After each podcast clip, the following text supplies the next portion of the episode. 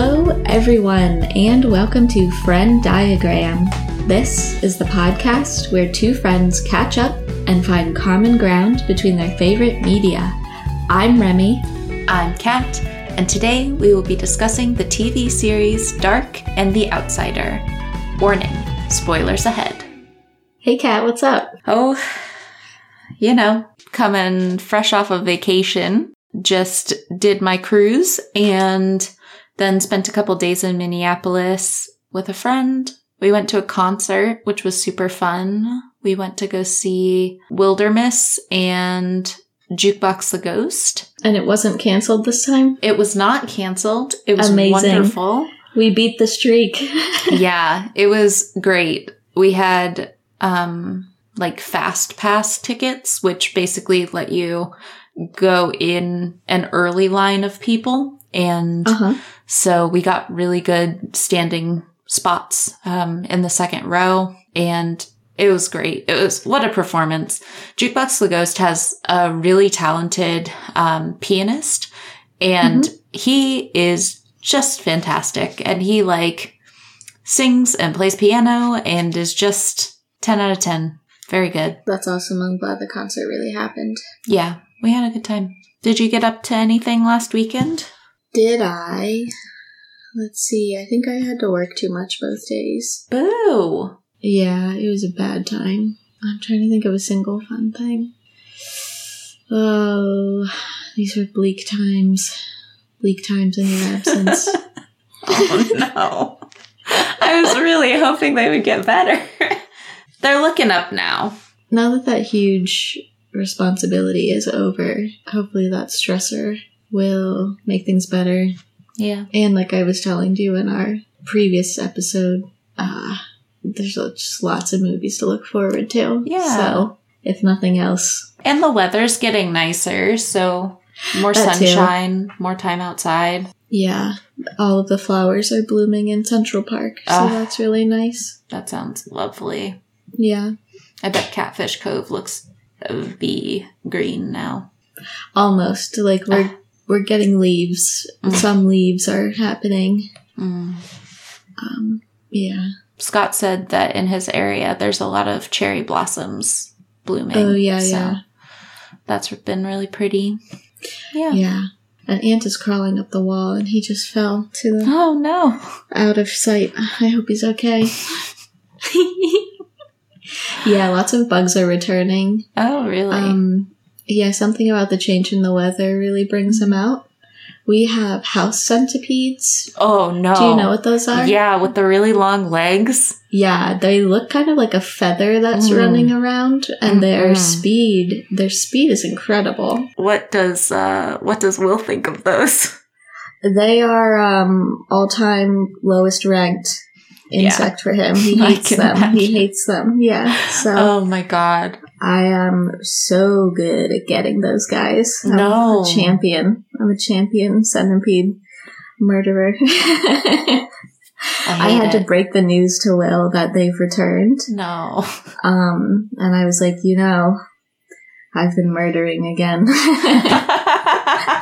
that's code for for the house centipedes are back. And I'm killing them when you're away to save you. Do you remember when you lived out here and you woke up in the morning and um or you like woke up early and Will was already up and he was pacing around with a baseball bat and there was also a centipede and I thought he was pacing around with the baseball bat to kill the centipede. I forgot about that. I don't even uh, remember what that was about. Because your weird neighbor was being weird. There were like strange noises coming from the apartment above. And so Will was Oh, up yeah. and he had the baseball bat, but Yes, the centipede yes. or whatever bug was on the floor yeah. was unrelated. I remember one time in that same apartment, I woke up and Will was like, "There's a massive spider in the living room. You need to do something about it." And I was like, "Oh, all right." And I trapped him in a glass Mhm. and brought him out to the balcony and threw him into the woods. And then I realized I was covered in spider bites from my sleep, and I was like, "This." fucker. I I spared your life. Oh no! And you bit me in my sleep? You Well, he didn't know. He didn't know you were to spare him. No, I know, but still. How dare he? Rude. That's when we were going to dress fittings for your wedding, Oh and I was like, I'm covered in spider bites. uh, I haven't gotten a spider bite in a really long time. yeah, That's weird. it's good. That's good stuff. I don't like spiders. Yeah, we don't have any bugs here yet. I think it's still too cold for them, but ants are always an issue. And I did spill an entire grapefruit gin fizz on my floor, so gonna have to mop that tomorrow. Oh no. Yeah. Our fallen friend, I'm sorry. Yeah, I don't even know how I did it. I'm very talented at knocking shit over, so my glass didn't break, which is the only saving grace. What else? I saw lots of cool birds on the cruise. I got to see it was really cool because whenever we were coming in and out of port, the birds, like big seabirds, like pelicans and um, boobies, would follow us out and in Mhm. because we would be like kicking up a lot of fish. And so they would swoop down and like splash into water at high speeds. And it was just very fascinating to watch. So I enjoyed that. I had a great time watching all the wildlife. Speaking of your trip, you did some watching. I did. Yeah. So halfway through the trip, Scott got sick. Um, oh no. Yeah, he got like norovirus like halfway through the trip. But because I had just had the stomach flu, I didn't get it. So I was fine. Um, Those fucking gross ass cruise ships. I feel like this happens every time. it was devastating. I refuse. I will never step foot on one. It was devastating. You just have to make sure to get the stomach flu like months in advance and your body will be fine. I will just not go. Thank Yeah. um. No boats for me. I'm not a seafaring person. So he did a lot of sleeping and I was bored. So I decided to watch the first season of Dark, which I had downloaded. Oh, I don't even know when I downloaded it for some kind of flight, but it wasn't specifically for this trip. I just happened to have it downloaded on my phone and I got very pulled into it. And that was on the original, the original Rosetta Stone list of Remy's recs, wasn't it? Yeah, yeah, it was. Um, and I never really got around to it because I it it's a German language show, and so that requires a lot of like focus and reading. Um, Mhm. and I like to have television on in the background a lot of the time, or I'll like be doing something else while listening to a show. So it's just kind of hard for me to carve out enough time to be dedicated and like sit down and be present for an hour, multiple hours at a time. Mhm. So this was like a perfect opportunity for that because I was on a cruise ship with really nothing else to do. I didn't want to like go vibe by myself. So I just like went and got some drinks and hung out and watched Dark. So Dark season one came out in 2017. It was directed, I'm going to butcher some of these German names, but I hope they will forgive me. It was directed by Baran bo Odar, and notably, he was also the director for the Netflix series 1899, which um, only had one season but came out in 2022 and was really highly acclaimed. So I have not gotten the chance to check that out yet, but I heard really good things about it. And I know people were really disappointed when it got canceled. So, th- in general, um, this show follows four families in a small German town. Um, they are the Kahnwald, Doppler, Nielsen, and Tiedemann families. And um, the town is kind of in a state of upheaval because there have been multiple child disappearances as of late, and there is a general feeling that the police aren't doing enough, that the police have been unsuccessful to this point, and and people are fearing for their children's safety and they don't know what to do. Um, so there's a lot of um, unrest in the town at the start of the show, and um, the child disappearances really start to get worrisome when a second child goes missing, in addition to the initial child that went missing, and the second child that goes missing is Mikkel Nielsen, who is the son of Ulrich Nielsen, who is one of the detectives um, working the missing children's case. And so you start to really see how it's affecting people on the police force now that this child went missing. And it leads Ulrich to kind of go rogue and start investigating on his own without proper authorization. He's kind of going on uh, Fox Mulder esque adventures mm-hmm. without proper clearance and without mm-hmm. warrants, which is um, questionable at best. But he starts to uncover what appears to be a larger scale conspiracy and it seems to have something to do with the nuclear power plant that is located in this town and is one of mm-hmm. the main um, sources of jobs for this town. Like a lot of people work there and have their livelihoods there. And while Ulrich is investigating his son's disappearance, a high schooler who was there when Mikkel went missing begins kind of uncovering some secrets that his father left behind um, after his father passed away. And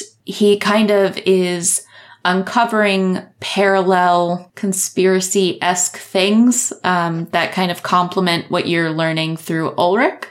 And it basically leads him to discover this series of caves that is an area where people can travel to the past. So instead of it being that these kids are being abducted, it's more that they are just kind of stumbling into different times.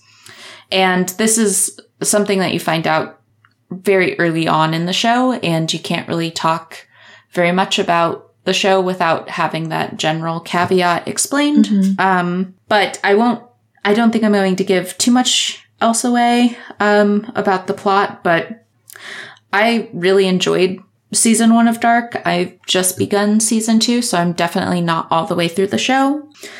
It was really captivating, and even though it is a supernatural slash sci-fi thriller, it at its heart and at its core is a family drama. And it is about all of the self-destructive behaviors that are going on in these families and also kind of generational self-destructive behavior, yeah. um, which is really interesting to see play out. Um, and I just think that it is so interesting to kind of uncover all of these like ugly pasts and ugly characteristics of each individual because the more you dissect these family dynamics, the more you just realize how messed up everyone in this or at least in these four families that we're kind of focusing on, is like everyone is pretty flawed. And I really liked seeing that. It was um, definitely a heavy show. There's not I and, I and I don't know if um, part of that is because I'm not getting as much of the like intonation of I mean when you're watching a foreign language film sometimes you lose some of the like prosody and feeling behind what people are saying. So there's less humor that comes across, at least in my experience. And so one thing that, um, you don't really get from the show is a lot of comedic relief or anything like that. But mm-hmm. I binge watched it. But if I were to continue on, I think I probably wouldn't binge watch it just because it is quite heavy. But I really liked it. And I liked that it's a really slow build in terms of the mystery and you don't know who you can trust. And also they kind of bury the lead with people you can't trust, making them look guilty, but they're just guilty about something else, which I really yeah. enjoyed. Like I That's thought that fun. was so cool. And, mm-hmm. um, there was just a lot of that. So I thought that was really well done and everything was just really beautiful. It's like a, a very dark, woodsy type environment with like very cloudy skies and it, it's just shot in a way that makes it feel very mysterious and wet and foggy all the time. And It's so beautiful. I loved that. And one of the main things that I liked about like the sense of conspiracy and one of the ways that they hint at that is by introducing this stranger character. That's how he's referred to in the credits. Oh my God. Love that character. So interesting to kind of watch him observing everyone else Mhm. and just he has these like really quiet observational moments which i just really enjoyed um and i think it adds to that sense of conspiracy because it it leads you to believe even before you know anything about the time travel or anything like that it leads you to believe that like this person knows a lot more about the situation than we do Yeah. and that Mhm. anyone else does and um, how did they get all this information and are they evil are they neutral like what's going on here Mhm. um, it is very reminiscent of to me it makes me think of fringe's obs- observers characters yeah, I like was just gonna say that. where he's just like watching and taking notes and seeing how things play out. And that's just kind of, um, uh, I just found that really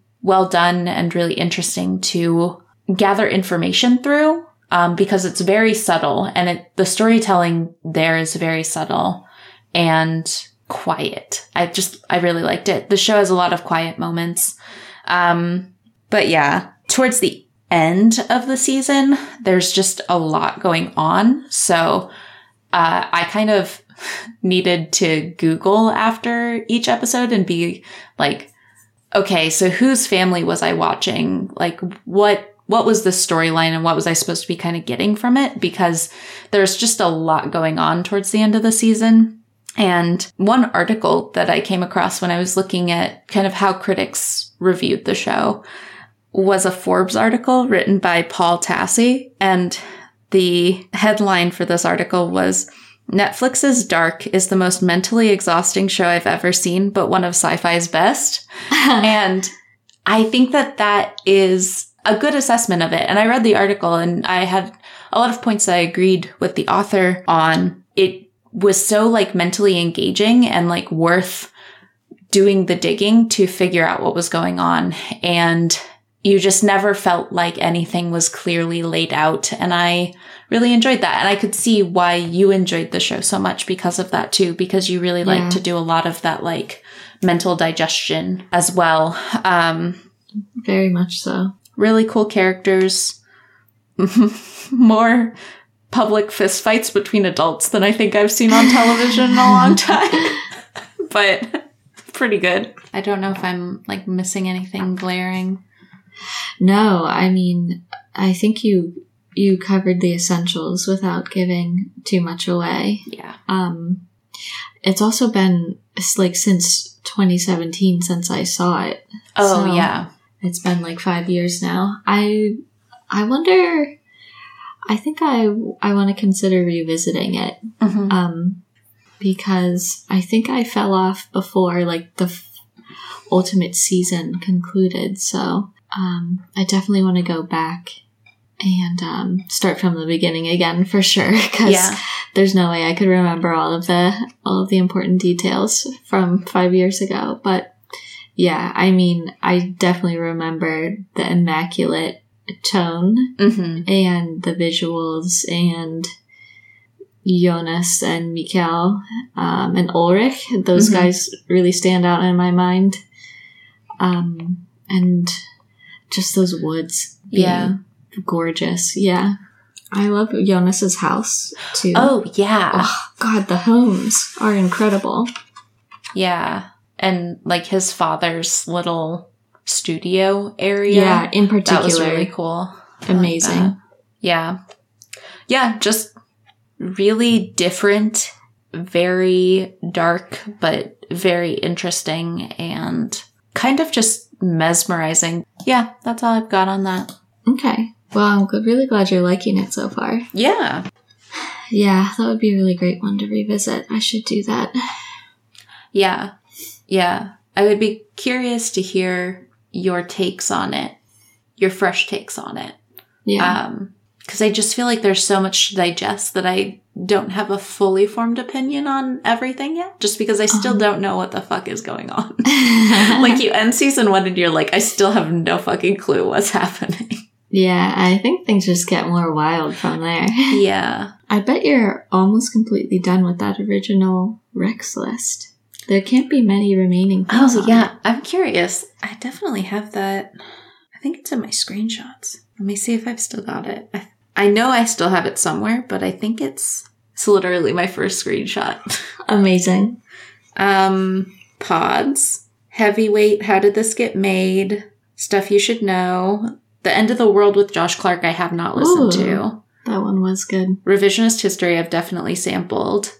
hmm And then series, it was Big Little Lies, check. The Newsroom, check.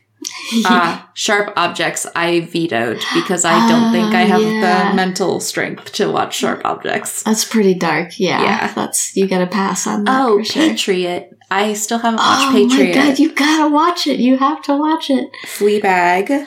Check. I love this note.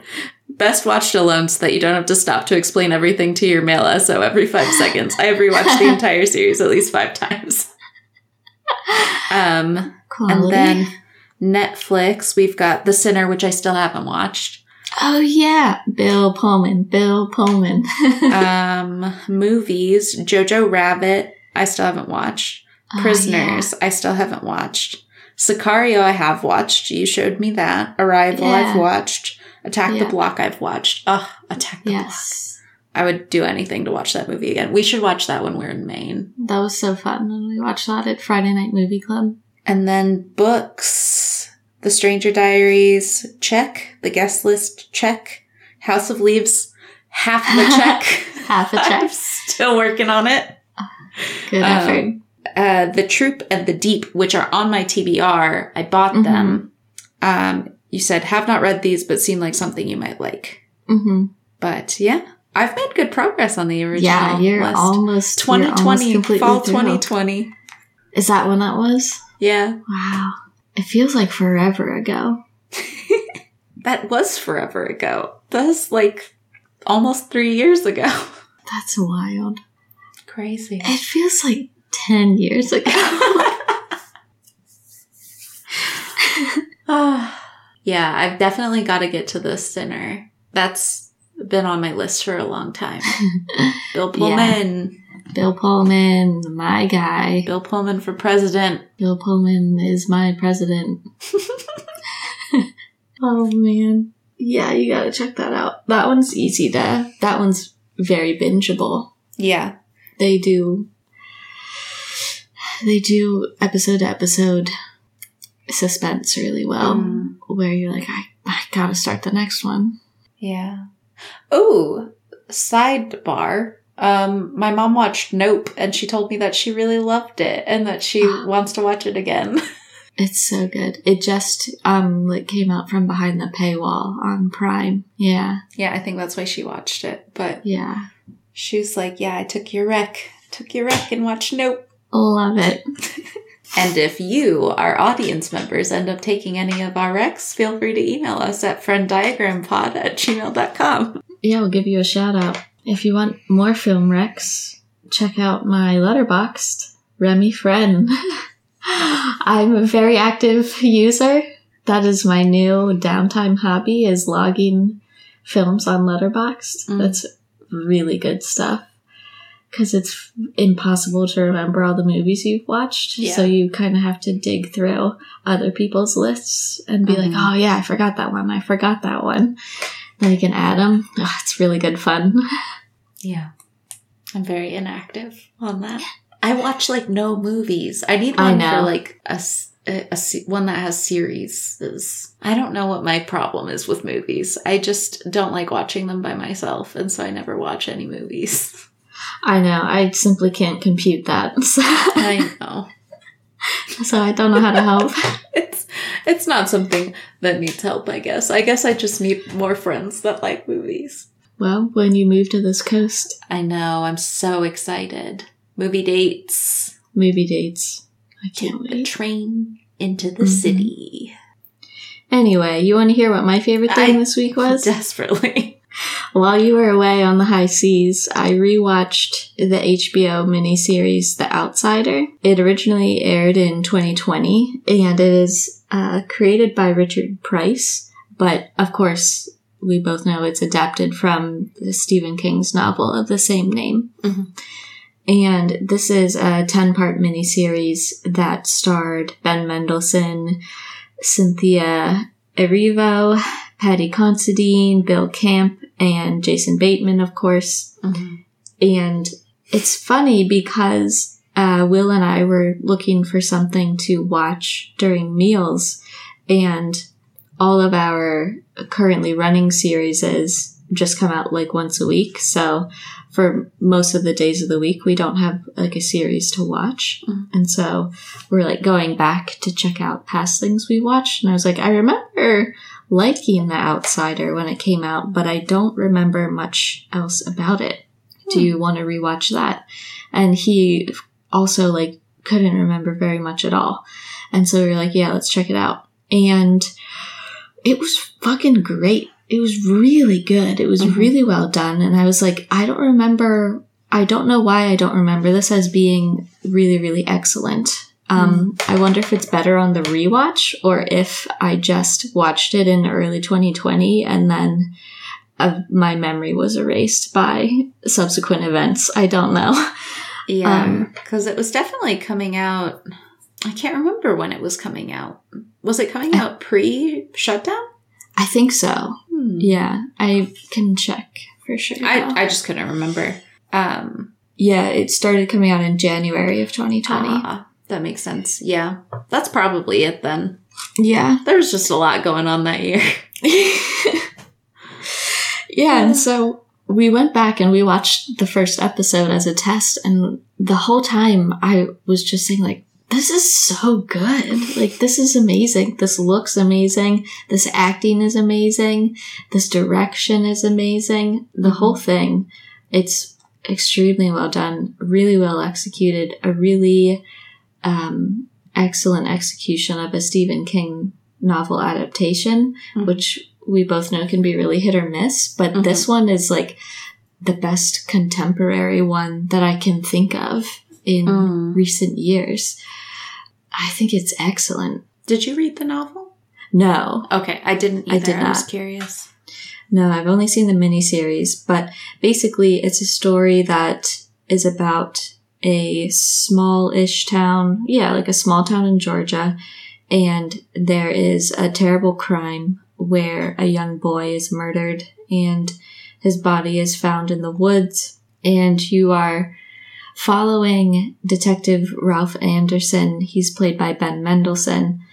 You're watching him investigate this really terrible crime and you can see over the course of the first episode that he finds easily a ton of evidence against Terry Maitland, uh, played by Jason Bateman, that evidence that suggests that he killed uh, this young boy.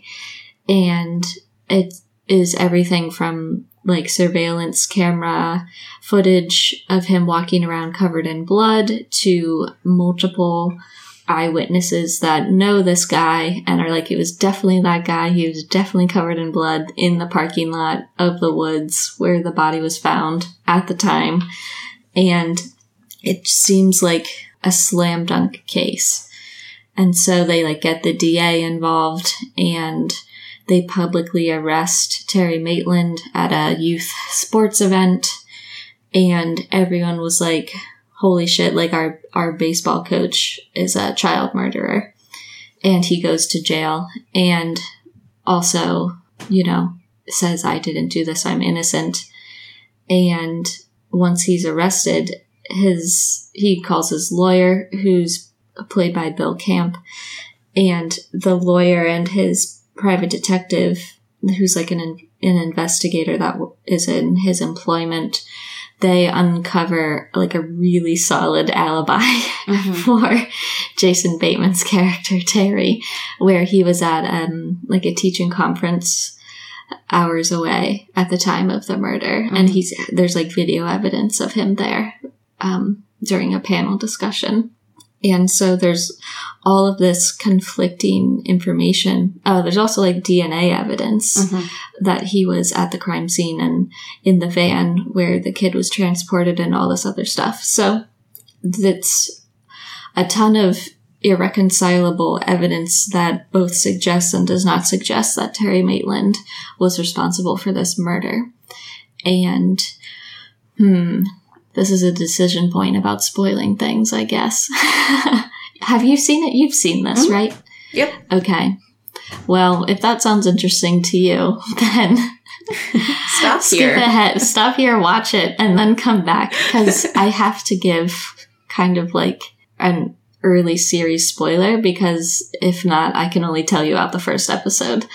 Um, but uh, in the second episode, Jason Bateman's character is both exonerated because of the, you know, Mhm. solid alibi evidence, but he's also shot by the surviving brother of the murdered boy. And that has a domino effect in that family that leads to basically everyone in that family dying. And it's just this horribly sad, terrible, even like worse than before turn of events that where things were already really bleak and they just get bleaker and darker and just more tragic from mm. there. So that's horrible. And Ben Mendelsohn's character, the detective, really regrets doing the public arrest mm-hmm. and stoking unrest in this town, and now has this inexplicable case where all this con- conflicting evidence does and doesn't support the fact that Terry did it. And so he is trying to figure out what to do and also not make it seem like the police force is completely incompetent. Um, and so in order to like figure out the truth and figure out whether there's someone out there that's still a danger to the community, he does something really cool. And he basically forms a team of rivals in that he recruits Terry's lawyer and the lawyer's like private investigator and he recruits his friend from the Georgia Bureau of Investigation and ah, is there anyone else on the team in the beginning? I think they start off with those four dudes Mhm. And they kind of even though they were on opposite sides of like Terry being innocent versus guilty, they all agree that it's important to figure out like what the fuck is going on. Because you know the lawyer wants to clear Terry's name and help out his family who's mourning his loss but also are like complete outcasts in the community now. And Ben Mendelsohn just wants to figure out what the hell's going on because he wants to protect people. Yeah. And so they have this like tense alliance of wanting to get to the bottom of things and being like, how did this go so wrong? Mhm.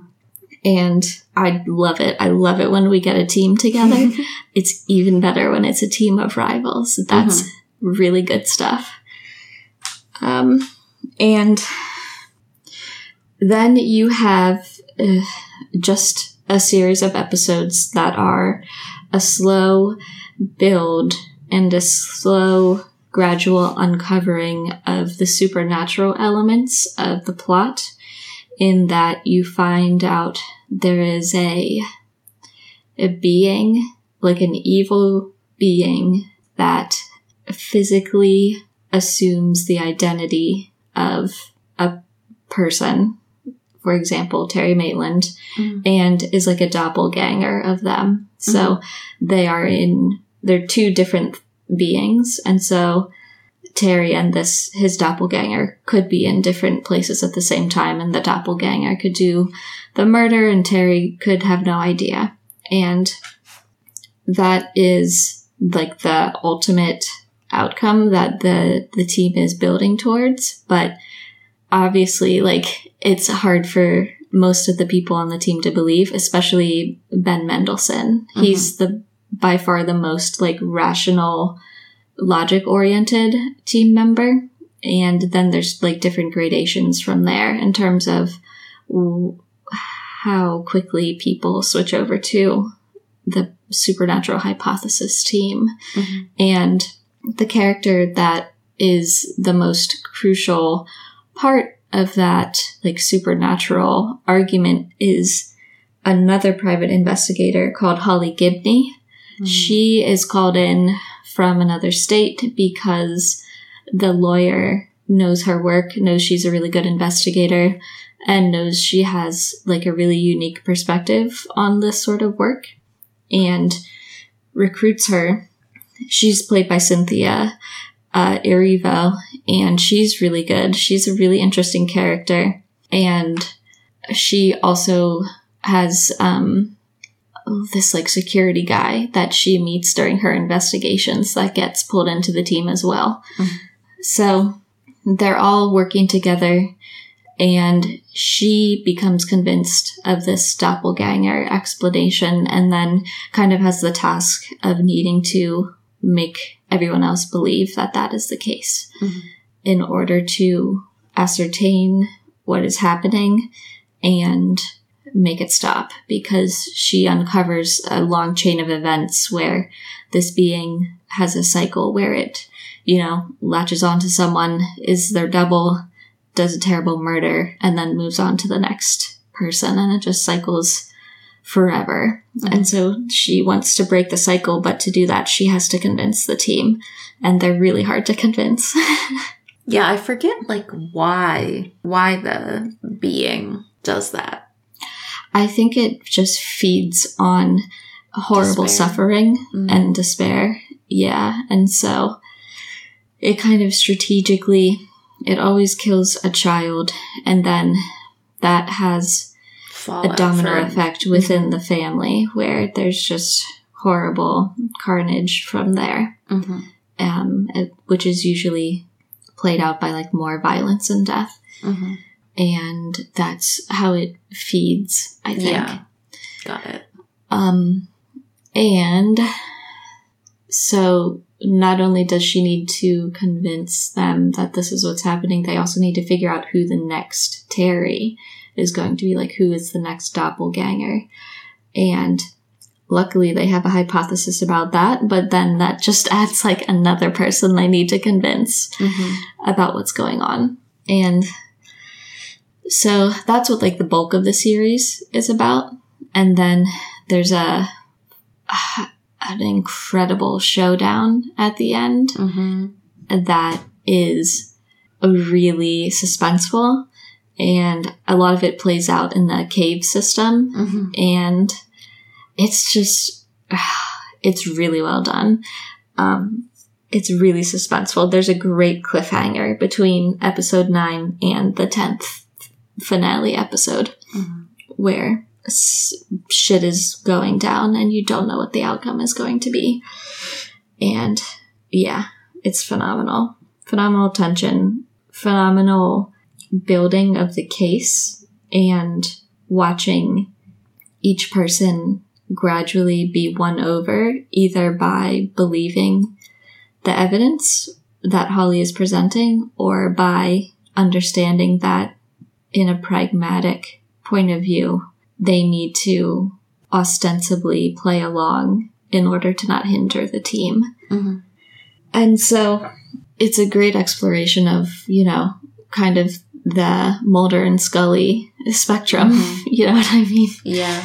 And all of those different variations are very fun. But like I said, Ben Mendelsohn's character, Detective Ralph Anderson, he is your main character for the most part. Like you're with him most of the time and you see his home life a lot. Um, and his wife, Jeannie, she's really cool. Mm, mhm. Um, and he is Ben Mendelsohn is phenomenal in this show. Like I'm already a big fan of Ben Mendelsohn and he crushes this series. He's so good. I'll watch him in anything. he's he's just I can't even describe how good he is in this series. Like he's an incredible actor and the emotional range that he shows in this series is phenomenal. His accent work is really good. Actually, all of the accent work in this show is really well done. Um, ben Mendelsohn, I think he's from Australia, Oh. and you would never fucking know. Like, his speaking voice is completely different to what you're getting in The Outsider. He's his voice work is wonderful. Um, same thing for Paddy Considine. He plays Claude, and it was really funny because a few episodes in, Will made a comment to me about Paddy's character, and he was like, "Man, that guy's southern accent is like really good." Um, cause he's from the South, so he, he like notices when it's like a really bad one. Mhm. And I was like, I was thinking that too. Isn't it crazy that he's British? And Will was like, no way. There's no way. And I was like, yeah. He's in like Hot Fuzz and House of the Dragon and all of this stuff. Oh. Yeah. Huh. And um like he's in a ton of things, but yeah, he did a really great, really great southern accent. Good work. but yeah, Ben Mendelsohn, man, he's Yeah. a star. I want I him to be in everything. First thing I'd ever seen him in, and potentially the only thing I've ever seen him in. Have you seen The Place Beyond the Pines? Oh, No. you should watch that. He's really good in that too. Ooh. Yeah. Um, yeah, I can't say enough good stuff about him. He's great. He, we're big fans in this house. but yeah, another uh, strong highlight. I mentioned Jeannie, Detective Anderson's wife. She is a really interesting character, and Terry Maitland's wife, Glory Maitland, Mm. she is a very interesting character as well because she is a person they also have to approach about like pitching this supernatural explanation. She's also a very hard one to convince. And both Jeannie and Glory are really interesting characters because they are incredibly strong in very difficult circumstances and they do really important work across the the span of the miniseries. And I really liked how they weren't underserved just because they're like the wives that aren't, you know, out there on the detective beat. And Mhm. they played really critical roles and they were like really like stuck to their guns on stuff Mhm. and showed they exhibited incredible strength. So really good really good characters for both of them. And I just think the premise is really cool. Like I think this is the best Stephen King project that I've seen in recent times for sure. Like it just Mm. works. It works great. Like Mhm. what a great premise to have this terrible crime and these inexplicable pieces of evidence and having this team of lawyers and detectives and experts being like how do we reconcile these uh, conflicting things rationally Mhm. and watching everything just unfold from there. It's really good stuff.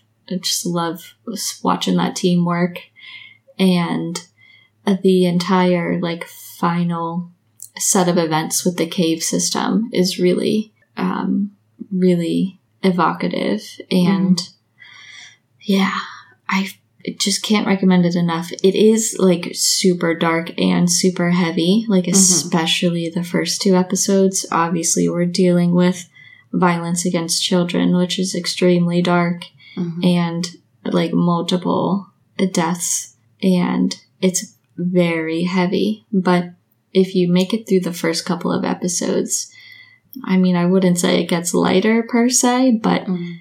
it's slightly less bleak in that there's like forward momentum if that makes sense. Um and so yeah despite that i highly recommend it. Even if you saw it before and it didn't make much of an impression like it did for me the second watch was excellent. And also like I just had a much better grasp on what was Mhm. going on. And so I think on a rewatch, like, I could understand what was happening much more because I already knew the general principles on on how the supernatural things were operating. Yeah, looking back on it, I'm just like thinking about the things that stood out the most to me were those like really intense moments of tension and the well done cliffhangers. Yeah. Um, because I'm thinking specifically, there's like a scene where Holly's in a car with a suspected doppelganger. Um, yeah. and oh, that scene is very, very tense. I felt very, uh, like on the edge of my seat with that one. And then there's also like a scene at a carnival.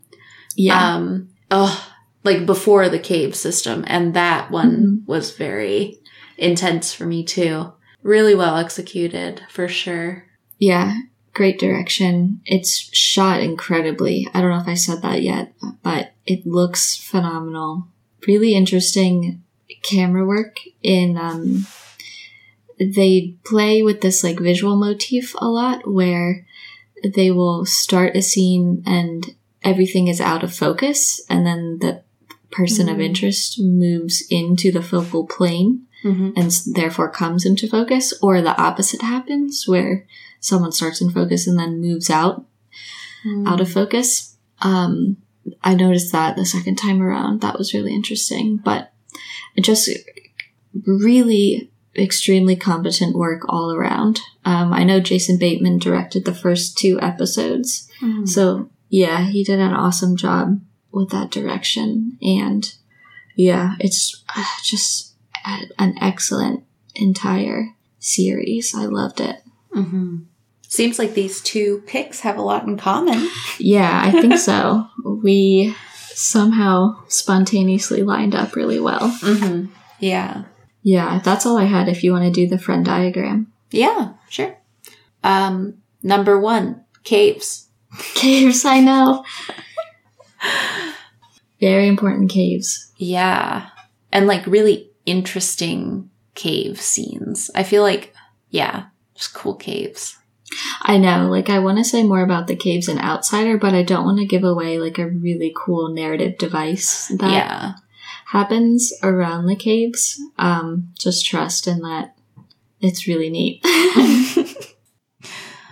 um, obviously like very intense shows. Um, Mhm. Very but, dark, like, shows- heavy.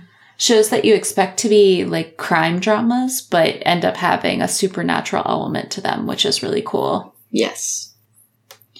Um, small town with child disappearance Oh, and yeah. unrest regarding police competency, Mm-hmm. Mm-hmm. leading to rogue detective work. I'm trying to think if there's anything else. Creepy, creepy guy watching things from Oh, far yeah. away. Definitely lots of creeping going on. Creeping f- with like a guy in a in a hooded garment. Yeah. Lots of that That's true. for yeah. both. Yeah. I forgot about that imagery Yeah. for the outsider. I mean, it's on the cover, but I just wasn't thinking about that. Yeah. Mhm. Love a good hoodie. Very mysterious. Great for watching. yeah, and also like a pattern in these disappearances and um that like gets uncovered in kind of an um, impossible way, you know. Yes, yes, definitely. Yeah, I can't think of anything else. Good pick. I forgot Nice. about that until you brought it up. Ah, it's definitely worth a rewatch. I highly Yeah. recommend. Scott and I really liked it when we were watching it. It was the first HBO series I watched. Really? I got HBO to watch that series. ah, fun. Yeah. Yeah, and I, I do agree that it's one of the better Stephen King adaptations in recent memory. Yeah, I, I also really liked um, 11.22.63, but Mm, I didn't watch that. mm, it's on Hulu. I have read It's it good. though. Yeah, that's one of my favorite Stephen King books. I just got my father in law to read it. I mean, it's not like necessarily traditional Stephen King though either. Um, Mhm. and I will say that the adaptation is quite different than the book, not in super major ways, but it works really well. Like, even though they ended up changing a lot, I think they did a really good job with it. And James Franco just fucking knocked it out of the park with that character. Like, really, really good. And um, I also really like the actress that plays the female love interest for that character as well. I can't remember her name off the top of my head, but she did a fantastic job as well. Hmm. Yeah. But yeah, other than that, I can't really think of any other Stephen King adaptations that came out recently. Boogeyman is coming out this year, Oh, which is, that's a short story. Yeah. yeah, I think so. And it's um being produced by the directors of 65, I think. They were involved Oh, in the like production yeah, side yeah, of yeah. that. I think yeah. I read. I think I read that on IMDb when I was Mhm. looking up stuff about sixty-five. Yeah, that makes sense. Yeah. So that could be good. I could see that being really good. Yeah, Ah, Stephen King. a treasure.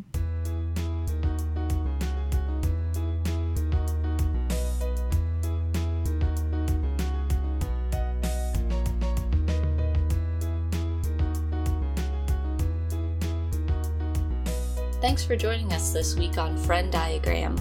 Thank you to Tyler Seek for the creation of our intro and outro music. Did you take any of our recommendations? Have any thoughts on the show? Let us know at frenndiagrampod at gmail.com and we might read your email on a future episode. If you can, please take a moment to rate and review the show on your podcast app of choice, and we'll see you back here, same place next week. Bye for now.